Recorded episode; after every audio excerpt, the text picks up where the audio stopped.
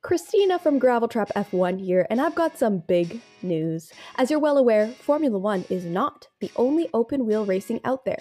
So, the Gravel Trap is expanding its repertoire into IndyCar with a new podcast called Gravel Trap Indy, hosted by myself and our newest member of the Gravel Trap family, Justin Reschke. That's right, Cristina. If you're a longtime IndyCar fan or an F1 fan who's been curious about Indy but don't know enough about it yet, we're making a show for you. We'll be covering both current events, races, driver market news, as well as digging deep into the rich history of IndyCar to recount some of the most exciting stories ever to come out of the sport.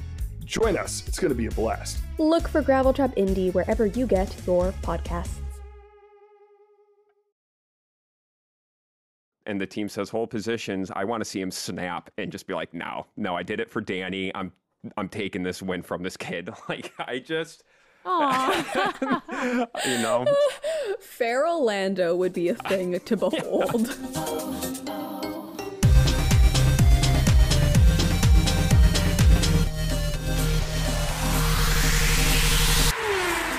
I'm Caroline. I'm Cristina. And this is Gravel Trap F1. It was our first dry race in Japan since 2018, which gave us an action packed start. And that continued for the whole race. In today's Formation Lap, we'll discuss Sergio Perez's double retirement, how it was possible, and why we'll probably never see it happen again. In the Grand Prix segment, I go over some of the dramatic history and savage comments shared between the F1 drivers in the 1990s.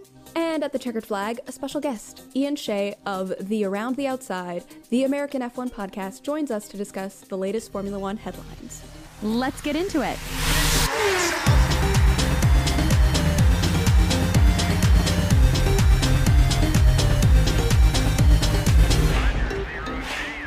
So the Japanese Grand Prix happened this weekend. Happened sans rain, which was it almost felt wrong. Truly, it, yeah, it almost felt wrong. Felt um, weird. Yes, but Cristina, what are we going to talk about today in the formation lap? Oh well, the the big pondering thought I think for most people after this race weekend was what the heck? How did Red Bull have a double DNF and yet Max still won? Because Checo, lo and behold, out of all the like magical, mystical, record breaking things that Red Bull are doing this season somehow added retiring twice from a race to that list. Like very record breaking season. I will be honest with you. I genuinely thought there was a rule. Like I like I and I'm just guessing. I thought that mm-hmm. there was a rule that you when you declare DNF that you can't come back. You would think that that rule would exist. You would think, but the actual the nitpicky of it is that if the FIA take control of your car, you can't get it back. So that's why so many of the on track DNFs are DNFs, yeah. like firm ones, is that the FIA have taken the car or somebody else other than a team member has touched the car. But there's nothing saying that if the driver and or team members are the ones who have touched and repaired the car, no matter how many number of laps down you are, there's nothing stopping them from rejoining the race and using it as a test session. And that's what we see most frequently is that people, you know, they get their car damaged and it takes five, six laps for them to fix it, but they can use it for experience. Like with rookies, it makes sense. With the McLaren earlier this year, they used it for Lando Norris. He kept going mm-hmm. in and out of the pits because the car wasn't in a racing condition, but it was drivable. So they were using it as a test session, which they needed at the time. Thankfully, they don't anymore. But long story short, there was just no rule of declaring your DNF when it's in the pits. It was just you have chosen to remove your car from the race and it gets classified as being DNF because you didn't do 90% of the laps. Mm-hmm. There's just there's no rule governing you and your team returning your car to the track, which is That's wild. So crazy. And I think the part which you know fair enough for most people that makes it seem kind of sketchy is that the reason they brought him back onto track was to serve that penalty. Mm-hmm. because for anybody who's unaware if you don't serve your penalty because you retired the stewards can elect they, it's not an automatic thing but they can elect to have it carry over to the next race. But in that case it would not be a five second it would get transformed into a grid drop Oh. which hurts more. Yeah. And the thing is like the regulation it doesn't say how many it's it's one of those ambiguous the stewards may do this. The specific wording is if any of the four penalties above above being the 5 second 10 second drive through stop and go are imposed upon a driver and that driver is unable to serve the penalty due to retirement from the sprint or the race, the stewards may impose a grid penalty on the driver at his next race. So Red Bull didn't want to risk having Checo have a grid drop. They didn't want to risk it being, you know, however many grid spots was decided. And we're at the point of the season as well where teams sometimes have grid drops because of replacing over their allotted amount of power unit Yep. components. So it might just be as well that they're looking ahead and being like, oh, shoot, we might at Qatar have to use power units anyway. That might also be part of the of the brain play. And again, the big delay as well was them debating and figuring this out. That's why it took so many laps for Checo to get back out. It was A replacing the car, but also B, they did check with the stewards and kind of went like, Yeah.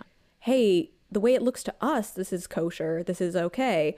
Is that how it looks like to you guys? So they did do everything above board. This wasn't them being sketchy. This was them being like, so the rules Yeah. don't say we Yeah. can't.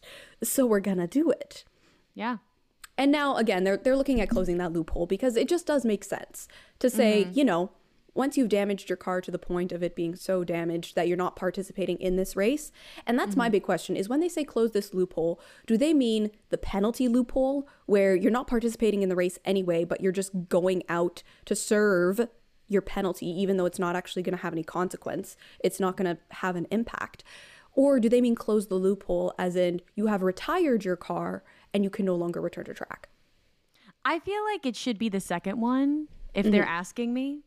Um, it should be the second one because if you try to make it, but the other thing is, then if you make it the second one, you have to be specific in what what what does DNF mean? Because sometimes we'll see 35 second pit stops because they're replacing a front wing and they lost the tire or this tire had a puncture, they had to get another tire, whatever.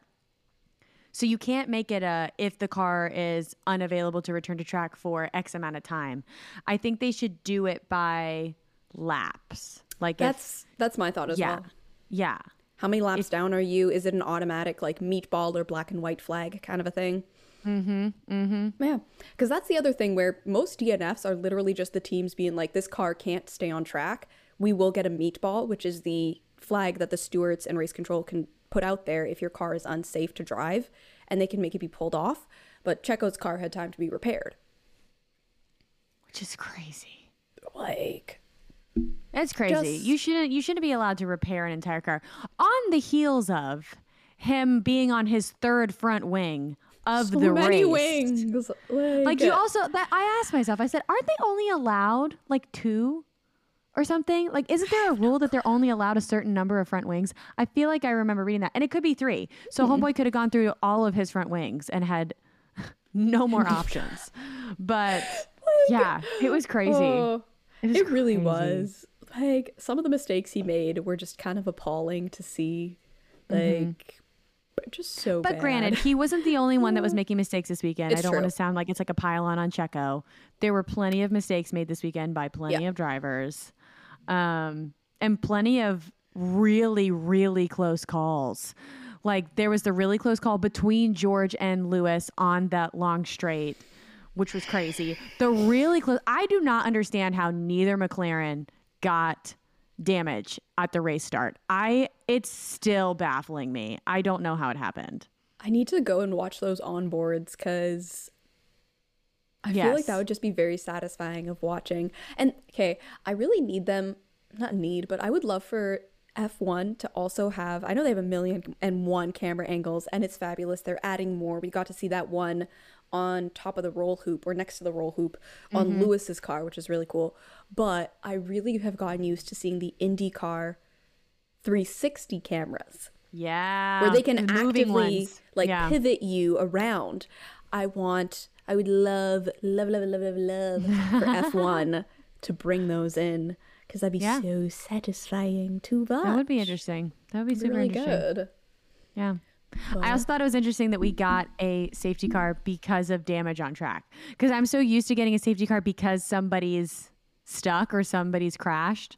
But I thought that was that was interesting to, that there was so much damage that it that it created a safety car. So It's just a debris field. It was mm-hmm. that that first lap was just like it, was was, crazy. a perfect explosion of car bits and bobs. Like that was just It it, kind of looked like a pinata had been smashed. like it looked like the Williams was a pinata. it did. Just candy everywhere. And then at one point, K Mag was turned completely around. Yeah, check. That honestly, yes. When that happened, that scared me because I had the thought someone could come around the straight corner. around the corner and just nail right into him. I mean, Yeah. I was actually really scared when it initially happened because I was like, he's just a sitting duck. He's he's that's terrible. But it it was fine. Everything was fine. Thank goodness. Yes. Some of the barriers are as close as some street circuits. Mm-hmm. It's like Yeah. it's like it's right, right there. Like, Well, and imagine if it had been raining on top of it all. yep. It was already Like- crazy. Anything else to, to speak on on Checo's wonderful reemergence and then exit? There's a there's not much to say because there there just isn't a rule that says Mm-hmm. anything about that situation, which is wild. But I think that there will uh, be. Yeah, there definitely will be now. It's like, like why every was this year- rule? That one kid, Yes. that one kid that ruins it for everyone. Well, it was how we ended up with the the uh, safety car restart rule where you can't be alongside anymore. Yep. I feel like it's just Red Bull's Red Bull has their ticks that they have to tick every year, and they ticked constructors this this weekend, but they also ticked make uh, the FIA make up a new rule for one of your drivers. I think it's it's it's got to be a part of their their mo Their bucket whatever it's called. list. Yes, their bingo card, if you will. Bingo. I made a bingo card at the beginning of this season. I have not. How's it looking? I haven't Yeah. looked at it in like months. I forgot it was there. I should I should take a peek at that. Um Oy vey. But that has been the formation lap.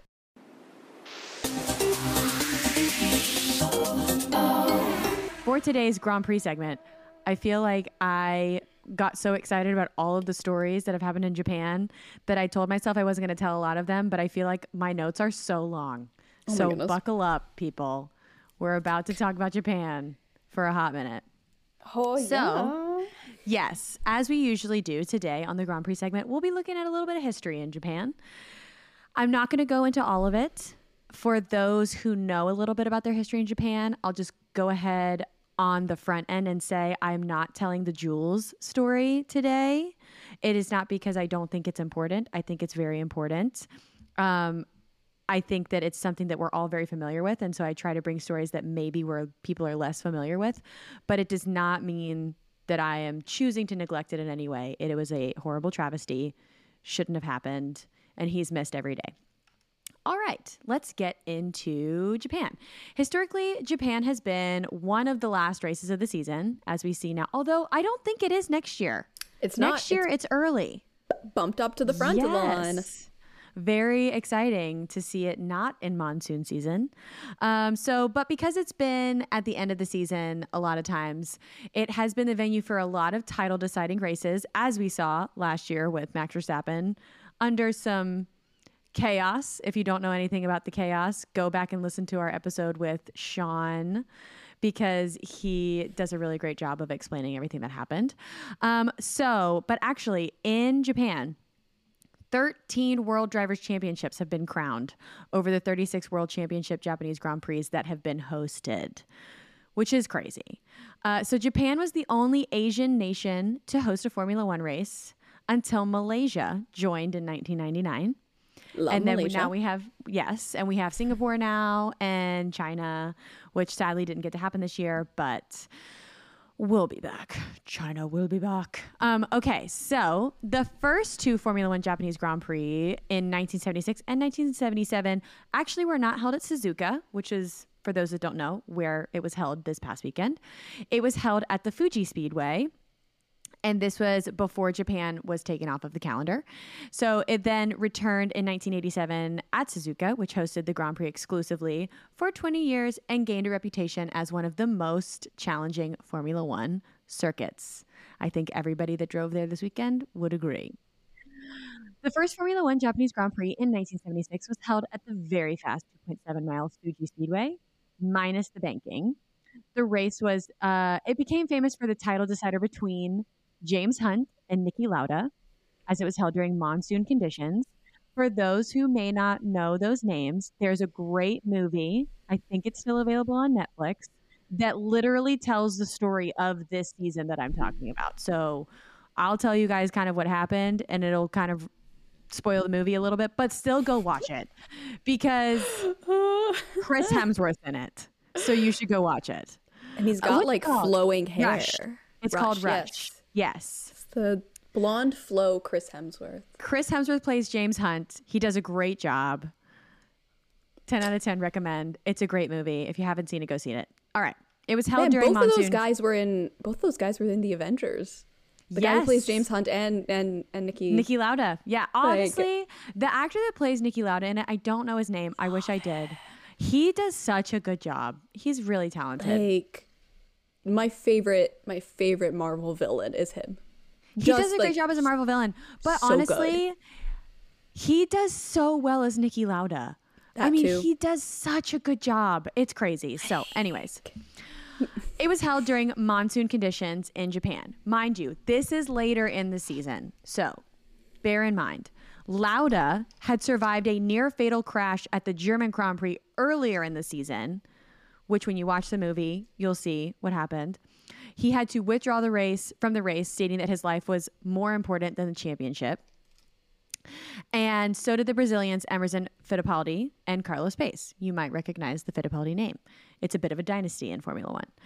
The torrential rain in Japan, fast forward, we're in Japan, it eventually stopped. And after a slow pit stop that put him down to fifth, James Hunt drove really hard, climbed up to third, taking the four points he needed to win the title by the slender margin of one point over Lauda. Mind you, Lauda had pulled out of the race. So if he had raced, who knows what would have happened? But that year, James Hunt won. American, uh, he didn't win the race, he won the championship. American Mario Andretti, who might be a familiar name as well, actually won that race for his second career win and first for Lotus ahead of Patrick Depailler in the Tyrrell P34. So Hunt returned the year after to win the second Japanese Grand Prix, but a collision between Gilles Villeneuve, did I say it right, Cristina? No. No. No. Uh it's a soft G, so it's Gilles. Gilles Villeneuve. Thank you so much. There we go. Our resident French woman. You're almost ready for your baguette. Ronnie Peterson, which is not French, uh, during the race, saw Villeneuve's Ferrari somersault into a restricted area, killing two spectators. We have talked before about how dangerous this this sport is. It is nothing compared to how dangerous it used to be to be a spectator. It's crazy. so, Wild. It's crazy. Um, although originally this Grand Prix was scheduled for an April slot in the 1978 season, it was then canceled. The race did not reappear on the Formula One calendar for another decade, and it, di- it did not return to Fuji for an even greater time. I'll explain why later. The Japanese Grand Prix was originally scheduled for April 7th, 1985, but was canceled as rebuilding parts of the Suzuka circuit were too time consuming. So, on Formula One's return to Japan in 1987, the Grand Prix found a new venue at the redesigned and revamped Suzuka circuit that we know and love. My research says that it was set inside it was set inside of a fun fair that Suzuka was set inside of a fun fair designed by Dutchman John Hugenholtz and owned by Honda who used it as a test track. I also think it's worth noting mm-hmm. that it was also placed in between two rice paddy fields.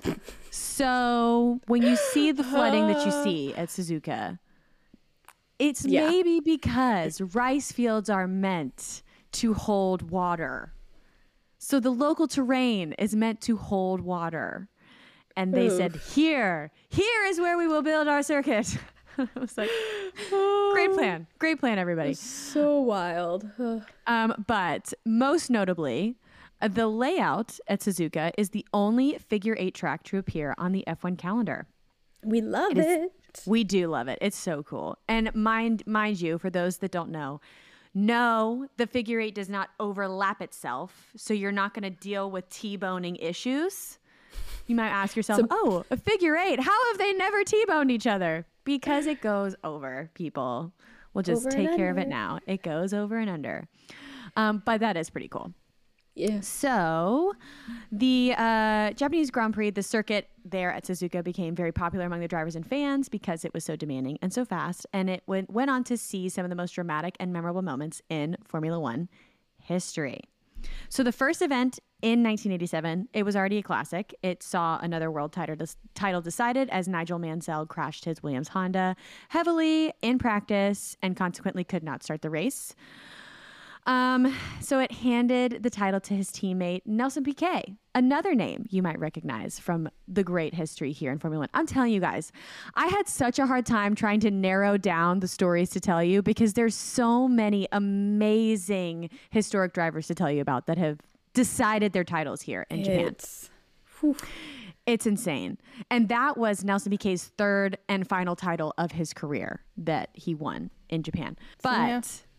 the story I'm really excited to tell you guys about from Japan are between two drivers who have not been previously mentioned, but are greats among the sport Prost, Alain Prost, and Ayrton Senna. They have been known to have some epic battles at Suzuka. And we don't have the time in this year's episode to get into it all. So look forward to next year. We'll, we'll, we'll, debrief it all. Um, but to briefly recap it, they were at each other's throats in 1988, 1989, and 1990 at Suzuka as they were battling for the championship at this historically rainy circuit. So they were teammates at McLaren in 1988, but by 1990, Prost was driving for Ferrari. So to me, the final battle in 1990 was particularly controversial because of the animosity that had been bubbling up for the three years at this point. And since they were formerly teammates. So, Senna, we're going to talk about 1990. We're not going to even get into, well, I'll briefly mention some of the things that happened in 89 and 88, but it, it really, I mean, eh, it was crazy in 1990. All right. So, Senna and Prost were once again first and second in the championship. The two men had won 37 of the past 46 Formula One championship races between Jeez the two of them. It's crazy. So the roles have been reversed from the year prior. The championship situation for Prost was the same as Senna's in 1989. So you saw this kind of switch flip situation in 1990. Prost needed to win both of the final two races of the season to defend the title, one of which was Japan. The race also was without defending championship champion Nannini, as his career had ended just days after a helicopter crash. I felt like that needed to be said. We remember you, Nannini. You will live on in our hearts. Senna qualified for the Japanese Grand Prix on pole position, three tenths ahead of Prost, now driving for Ferrari, who had the next most competitive package that year behind McLaren. Senna requested to change the grid positions in order to move pole position to the cleaner left side of the track where the racing line was, which I just need to note that would like never happen today. You would never see the FIA allowing the pole position holder to be like, can we actually move pole? Can we switch everybody? Can we just trade everybody to help me since I'm P1? No chance. Well, it was initially granted, and they said, sure, we'll switch it for you. Um, but Balestre intervened and reverted the grid positions back uh, to their original location, meaning pole position would now be on the dirty right side of the track where all the bits of tire rubber had been thrown off by the tires thus far. If you don't know what that means, for it to be on the dirty side of the track. So this meant that Senna was off the racing line and it would be more difficult for him to make a better start. Frustrated and angry, Senna mimicked Prost's statement from the previous year, which I'm just going to stop here saying these guys are so sassy. like You think they're uh. sassy and savage today? They're over here trading the same insults towards each other that they had been giving each other the year prior, and I love it. But Senna mimicked Prost's statement from the previous year, saying he would not move over if Prost attempted to overtake him in the first corner. He was like, "No, I'm not gonna move over," because he said he was gonna move over for me. So, mom, what you gonna do about it? So Senna started from pole with Prost second, but now Prost is on the on the racing line. Um, and Prost got ahead of Senna at the start. But the more powerful Honda engine in Senna's McLaren meant that he was able to make up a bit of ground. Prost moved over to take the racing line, but Senna dived into the corner to Prost's right to pass him. And as a result, he hit the side of Prost's Ferrari. You can imagine it went over really well. Whoop. Both cars went straight on, and both drivers sped through the gravel trap at 160 miles per hour. For our, you know, European friends, that's 260 kilometers per hour, and crashed into the tire wall at the end of the runoff area. They're both out. Whoops. Senna and Prost were both unhurt. Thank goodness. Neither driver bothered to check to see if the other one survived. Oh, They said- Peace out, A Town. Well. So, this accident meant that Senna won his second World Drivers' Championship and ruined it for Prost. The crash was under a lot of speculation because it looked somewhat dubious and nothing was done to Senna by the FIA. Because, and you know how the FIA loves a precedent, they mm-hmm. had done nothing to Prost the year prior for crashing into Senna. Yeah. So they were like, well, we didn't do anything to Prost last year, so we're not going to do anything to Senna this year. It was declared a racing incident, or as Charles Leclerc, a racing incident in the end. Oh, yeah, yeah. Furious. Oh, I love I love this little quote. Furious and disgusted. Prost later described Senna as quote a man without value. Ooh. End quote. Just cut to the bone. Yeah, cut to the bone. I mean, I'm telling you, this it's crazy. Both drivers have been accused of crashing into the other deliberately, and thus the two situations, as well as their comments after, have tainted. Unfortunately, they they tainted both drivers' reputations in the eyes of most of their diehard fans. Uh, but Benetton driver Nelson Piquet won his first race in three years after someone else crashed, went off, and Nigel Mansell's Ferrari failed in the pits and whatever. Piquet's new teammate finished second. So it was a great day for Benetton. It was not a great day for Prost and Senna. Actually, it was a great day for Senna. What am I saying? He won the Drivers' Championship. So fast forward, we're now looking at the early 2000s. But the Japanese Grand Prix was supposed to return to the Fuji circuit, interestingly enough, in 2009 and alternate between Fuji and Suzuka every year. But for financial reasons, it was announced that in 2010 it would remain only at Suzuka. That's why you see it at Suzuka today. But mind you, this Prost and Senna insanity also was happening at Suzuka. So I think they should keep going to Japan forever because clearly the fun stuff happens in Japan.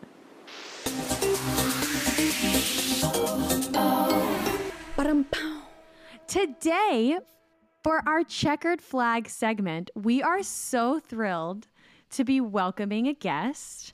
Buck would, could not be with us today, and he is dearly missed. But with us is Iain Shea. We're so thrilled to have you, Iain. Welcome, welcome. Thank you so much for having me on. This is a pleasure to spend time with you both. It's been quite some time since we've spoken. How y'all been? So good. So tired. So We just got back from Vegas, so we are we are in our pajamas and happy about it. Still got that Vegas it's feeling in you. Just a little tired from it. Yes, Just a bit. Just a My bit, lips are chapped from the dry air. Still recovering. gosh, yeah. It's fine. Did you guys get I to like- Um, see but the made sure to- track to to talk over? You guys, did you see the track at all under construction? all like- Sort of. Saw like a corner. That's it. We we drove through an intersection that had very evident. Formula One mm-hmm. construction happening. So it wasn't the strip, but we're under the impression, and we have to check the exact layout of the pig and like where it's going. The pig being the shape of the track, but Just need to double check. I think we were just at one of the corners that isn't the strip, but that is the race track. Yes. But Iain, how are things on your side with your podcast? Let's plug your podcast here on our podcast. Tell the people about it. Round the Outside, the American Formula One podcast, is doing quite well, uh, actually, with Mike and I, because we had to, um, the beginning, we did a host change, and it's Mike and myself now. And he has recently greeted, received a baby. His wife had a baby, their first Aww. child, Julian. Oh, yeah, he's like a Little month. nugget. He's got a month old or two months old now. So he would just be like, Iain, I'm so tired. I can't record. It's like, be a father first. We'll get we'll get through this. So it's been just that's really what's been going on most. Just checking in with Mike, and he's just taking care of his son, and we were able to connect last night and talk about Japan as well. So no, Amazing. yeah, no, I'm super happy for him, and I'll just ask him because I don't have kids, or and like no one's come knocking, so I just go, Mike, like how is it today? And he's like. You know, it's going, it's going. So well, Iain, what are you going to be doing for us here today for the checkered flag? Well, there were a couple, well, two things I wanted to talk about. One of uh, which, or two of them, which actually, that we talked about on our podcast, but I was just curious because you guys just have such insightful opinions. I wanted to know what you thought. And the first one is connected to Japan. During the race, I thought there was three instances of team orders where normally there isn't. It was with McLaren, and then at the end with Gasly, and then also with Mercedes pulling Lewis in to within range of Carlos Sainz because I thought Russell's tires were dead. What do you both think is you know the stopping line for team orders because it seems to provide more confusion than just outright racing. On my side, what do you guys think? I'll let Ooh. Cristina go first. You go, girl. See, in my mind, because we have a team championship, you do have to let them have team orders. They are competing, not just how many can we get for these individual drivers. They're competing to see between these two drivers how many can we get compared to others. Mm-hmm. So you do have to let them play that team game. And at the end of the day, if the communication isn't clear, that's their problem. That is something that they have to deal with.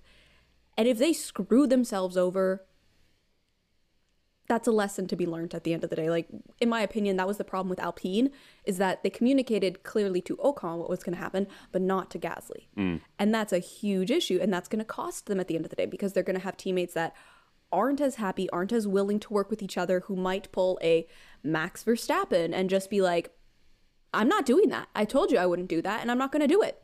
So it's part of managing a team is communication and also just ensuring that everybody feels like they are being heard and that that everything is equally happening. Like if in for whatever situation you have one driver that's always being pulled to the front, why is that happening? And with a team like Mercedes at this point in the year, it absolutely makes sense. You have Lewis that's actually within striking distance of that second place for the world drivers. So, yes, prioritize him. But with Alpine, in my mind, that one didn't make any sense because it actually puts Gasly farther away from getting ahead of Stroll in the Drivers' Championship. So, I have no issue with team orders. It's part of the game, and uh, those who play it well benefit, and those who don't become memes. It's true. Yeah, I'm pro team orders.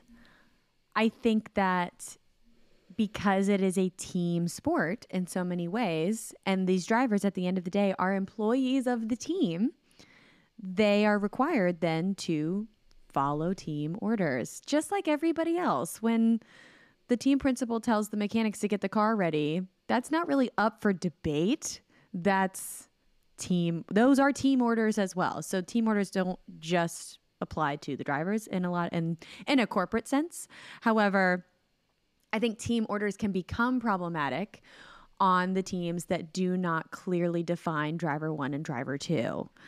And so every driver if especially if they're on a team that does not define driver 1 or driver 2, every driver thinks they're driver 1. If you asked me who was driver 1 at Mercedes, no question it's Lewis Hamilton. If you ask really anybody in the world. mm-hmm. There's no question that it's Lewis Hamilton. But if you ask George Russell, he would say it's George Russell. So I think that's where it starts to become problematic. And you see some of these race engineers and team principals becoming guidance counselors more than team principals in these moments. Uh, because I think back to, I think something that Toto said to George, it was either earlier this season or last season, where he was like, get over it, put your head down, keep racing. Because it's it emotions are high. Everybody wants to get points. Everybody wants to do well. But sometimes for the sake of the team, you have to take team orders. And they all want to preserve their racing mentality that they are racers and you are, you're only there if you believe you're the best and that's the truth. However, mm-hmm. There's so much more at play. So you have to you have to take team orders into account. I think that I agree with Cristina about the Alpine one not really making much sense. I actually think it's harder for McLaren because yes. Lando oh, yes. and Oscar are so evenly matched. And it's only going to get worse with Oscar gaining experience. Yes. And so they have a beautiful problem on their hands. They have two incredible drivers and a fast car. What do you do? And and the incentive that Lando's never won. And they really want to get Lando a win. A win. And I think it would be really hard for Lando if Oscar won in the McLaren before he did. But I think it'd be really hard for Oscar if he was held back from his first ever win in Formula One because Lando's been there longer. So I actually think McLaren's going to have a bit of a harder time, but mm. we'll see how the future unfolds. Yep. And and last thing as well, even if you don't have a distinct number 1 and number 2 driver, or if you do, sometimes during a particular race, you have to change things. Yes. And that's okay. It is better to make a call of who to prioritize than to have both of your drivers crash out. As a mm-hmm. team principal, like that would be like where my foot, where the hammer drops. Is it's like you two are not crashing into each other. Priorities right here. You do not race against each other until I tell you you can. Mm-hmm. Like that's the other helpful thing about team orders is you can preserve things and keep things a lot more civil. For the sake of the team. Yes. For the sake of the team. So. Absolutely. 10 out of 10. Iain, what do you think? Do you think let them race? Team orders are good or bad? Let them race. I just want to see rivalries bubble up. I want to see inter-team rivalries. I want to see something implode on track because, like, given the McLaren, given the McLaren situation, let's say Oscar is in front and Lando's the quicker and the team says hold positions, I want to see him snap and just be like, no, no, I did it for Danny. I'm I'm taking this win from this kid. Like I just, you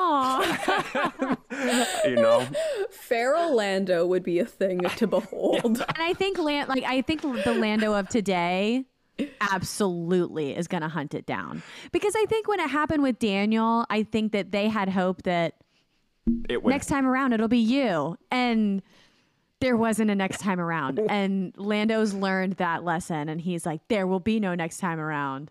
So we'll see. But I don't think mm-hmm. Oscar's going to go quietly. I think Oscar's going to want it too. So. Mm-hmm.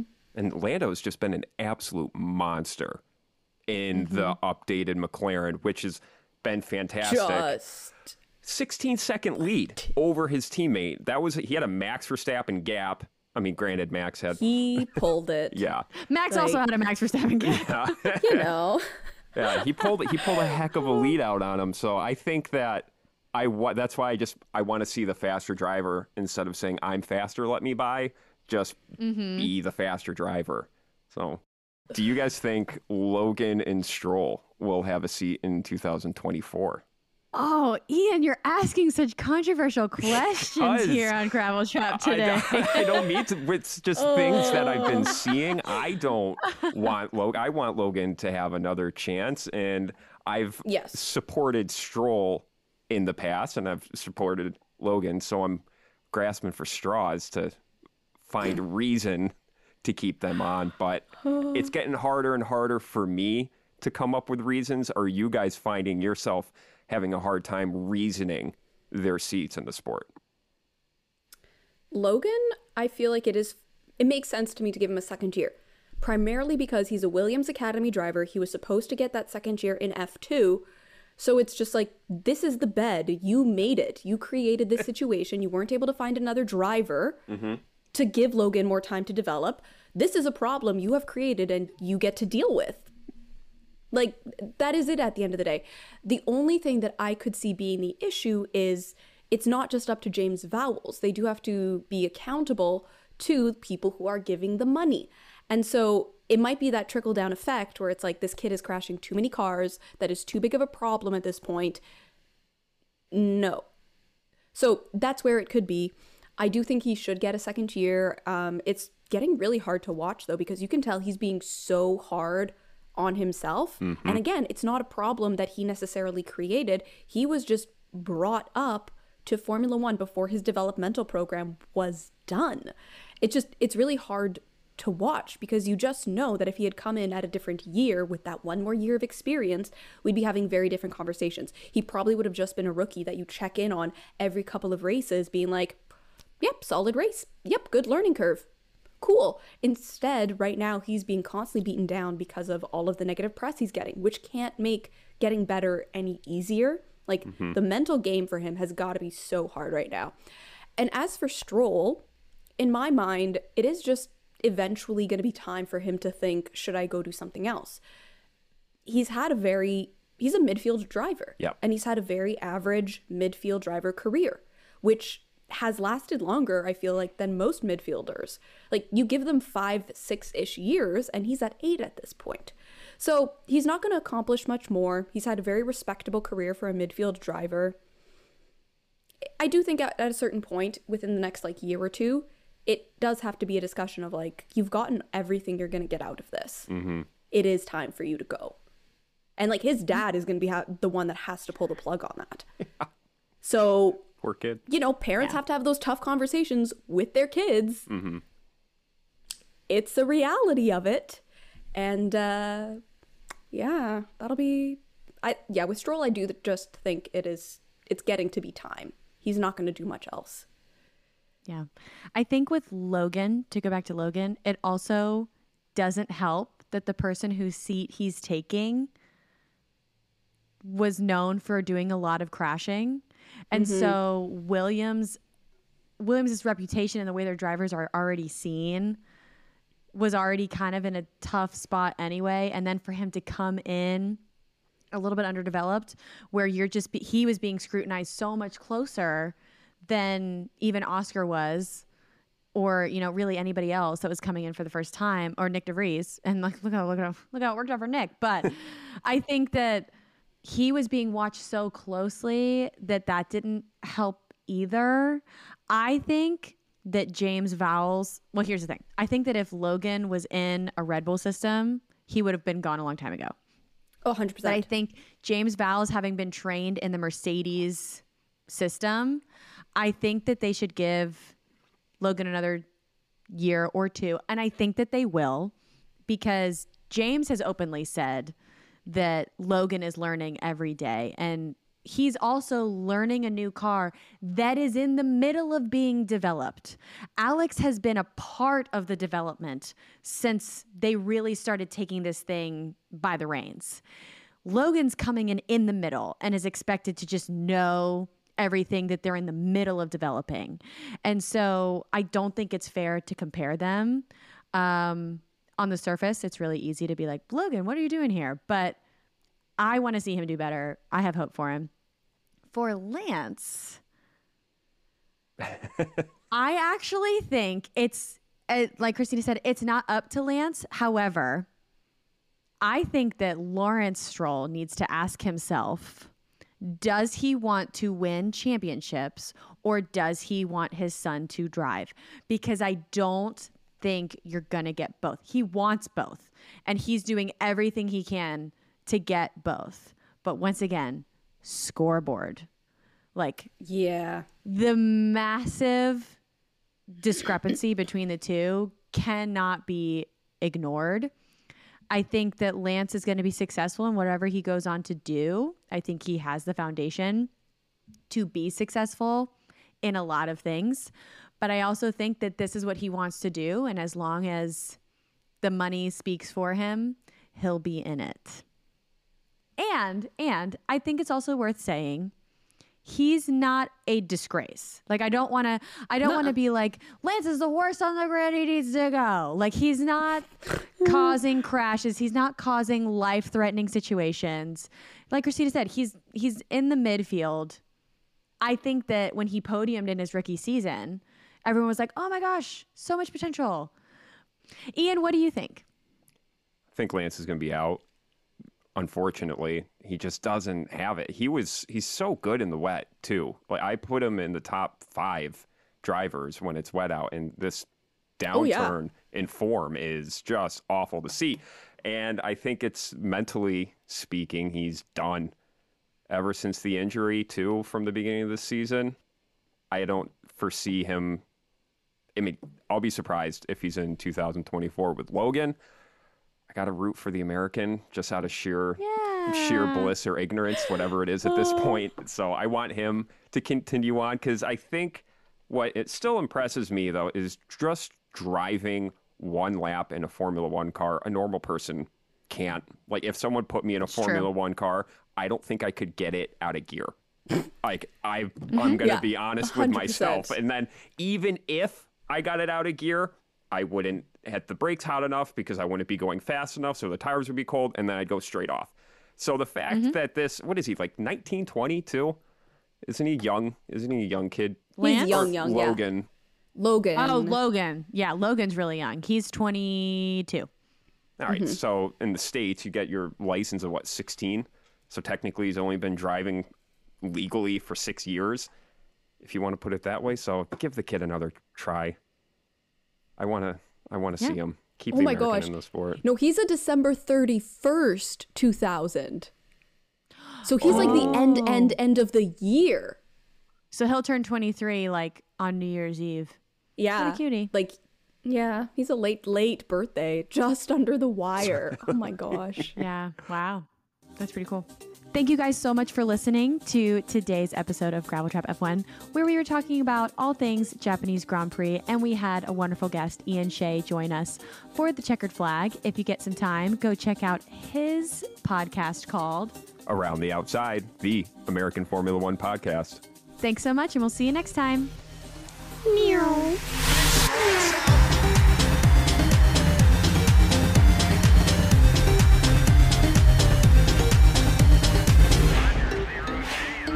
Have to write our own intro this time. Buck always writes the intro for us, but now we have to write it. Wait, did you, Iain, did you write it? I didn't write an intro. I didn't write. Cristina, yeah. Buck was looking out for us. Look at the intro. He There's like, one already? Oh my like gosh. pre-wrote three fourths of an intro for us with gaps for us to put in whatever actually happened in this episode because he knows that we like go off topic all the time. what a hero. Oh my gosh. What oh, a gem of a human.